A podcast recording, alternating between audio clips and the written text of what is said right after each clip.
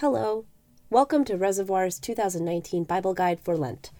This year, our theme is the wild places, and we're exploring themes of wilderness, loss of control, and exile. My name is Helen Lee, and I'm happy to share our Bible guide with you, which was written by Senior Pastor of Reservoir Church, Steve Watson. Thanks for joining us.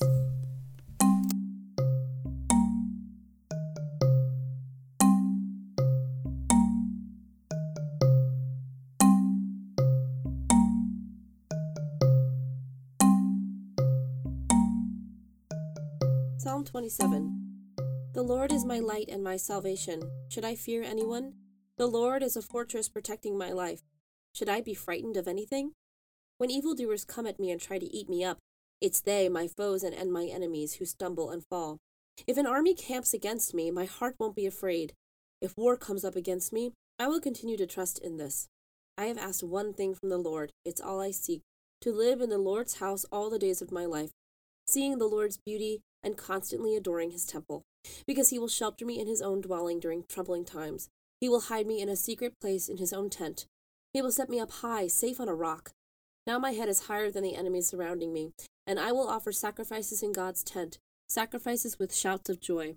I will sing and praise the Lord. Lord, listen to my voice when I cry out. Have mercy on me and answer me. Come, my heart says, seek God's face. Lord, I do seek your face. Please don't hide it from me.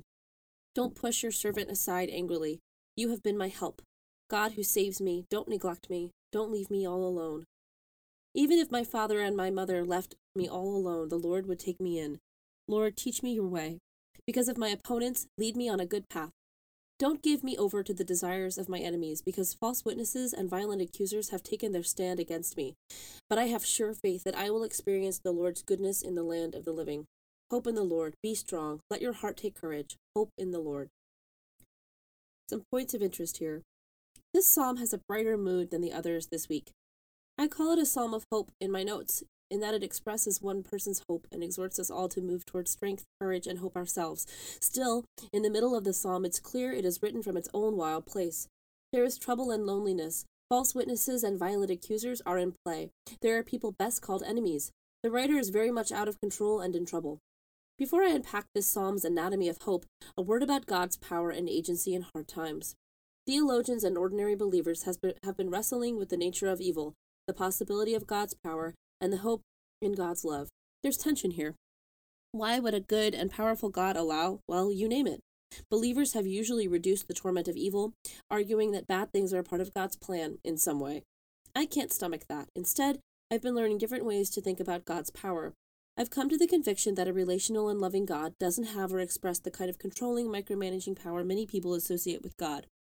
Regardless of how you come to terms with all this, the Bible demonstrates people dealing with these tensions rather than spelling out a crystal clear answer for us. While this psalm may not make perfect meaning out of their troubles, it does get to hope. Here's how best as I can tell. From fear. The psalmist is under threat, so knows God doesn't keep troubles away. But there's an inner fearlessness that the light and presence of God shapes. Beauty. Whatever taste of the divine and wonder comes in the temple lifts the spirit. Love and protection. Mom and dad may have dropped the ball, but there's an experience of God on the scene in love and out for good. Freedom to ask. No shyness in crying help. Willingness to find God's path through the trouble. Openness to God's leading and guidance. And faith that God is good and that goodness can still be experienced in this life. Sometimes we have evidence for God's goodness, sometimes not. But faith invites us to hope that God will again be good in all things.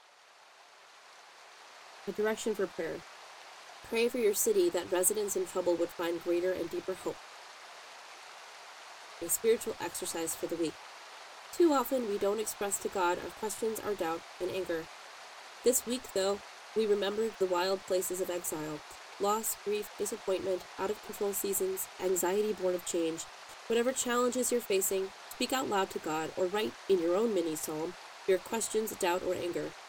When you've said or written what you have for today, sit in silence for a moment and see if you sense or feel anything.